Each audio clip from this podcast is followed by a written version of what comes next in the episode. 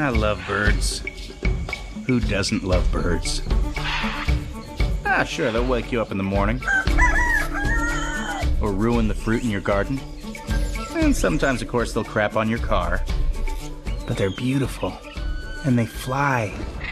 And they're capable of incredible things. As a comedy film, The Big Year is only mildly funny. But for people who aren't familiar with the activity known as bird watching or birding, this movie is quite an eye opener. Avid fans of the popular sitcom The Big Bang Theory may want to persevere with this movie in order to catch a glimpse of the series' breakout character Sheldon Cooper.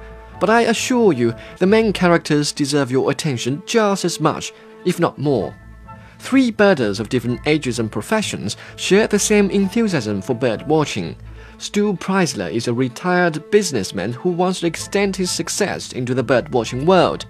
Brad Harris is able to recognize hundreds of avian species through bird song alone.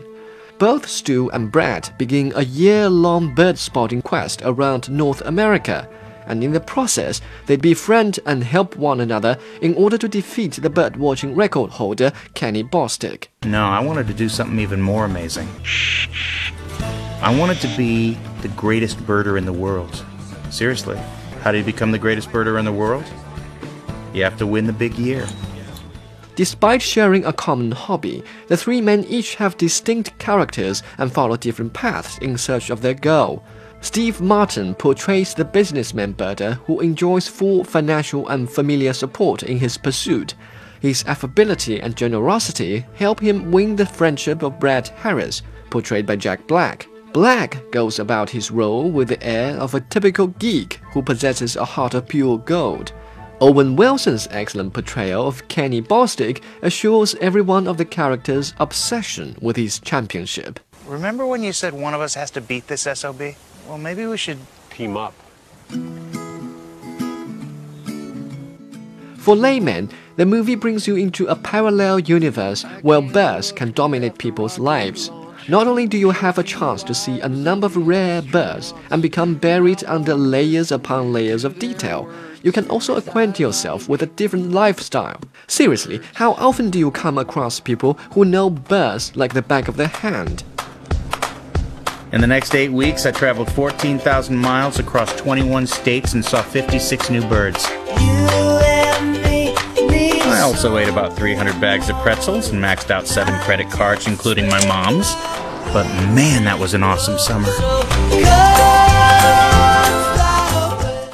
And here is a question for you to think about.